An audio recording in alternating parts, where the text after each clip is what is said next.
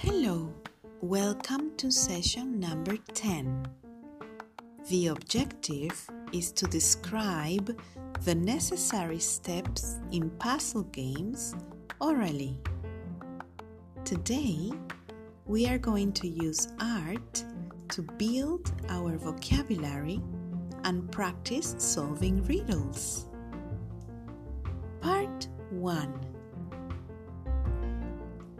Do you remember the paintings of Miro? We are going to look at more paintings and describe what we see. Open the activity. Look at each painting and describe what you see. What colors do you see? Great. What shapes do you see? Very good. What objects do you see?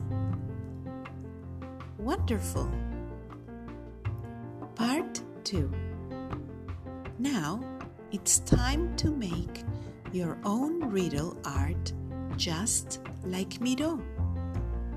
It's your turn to draw a painting like Miro. You can use this website to look at different paintings from Miro. You can also watch this video for a tutorial. Use different colors, shapes, and objects just like Miro. Well done! Part 3 Now it's time to present your art riddle. With your parents, you will record a video presenting your artwork. In your video, answer the three simple questions. 1. What colors are there in your artwork? 2. What shapes are there in your artwork? 3. What objects are there in your artwork?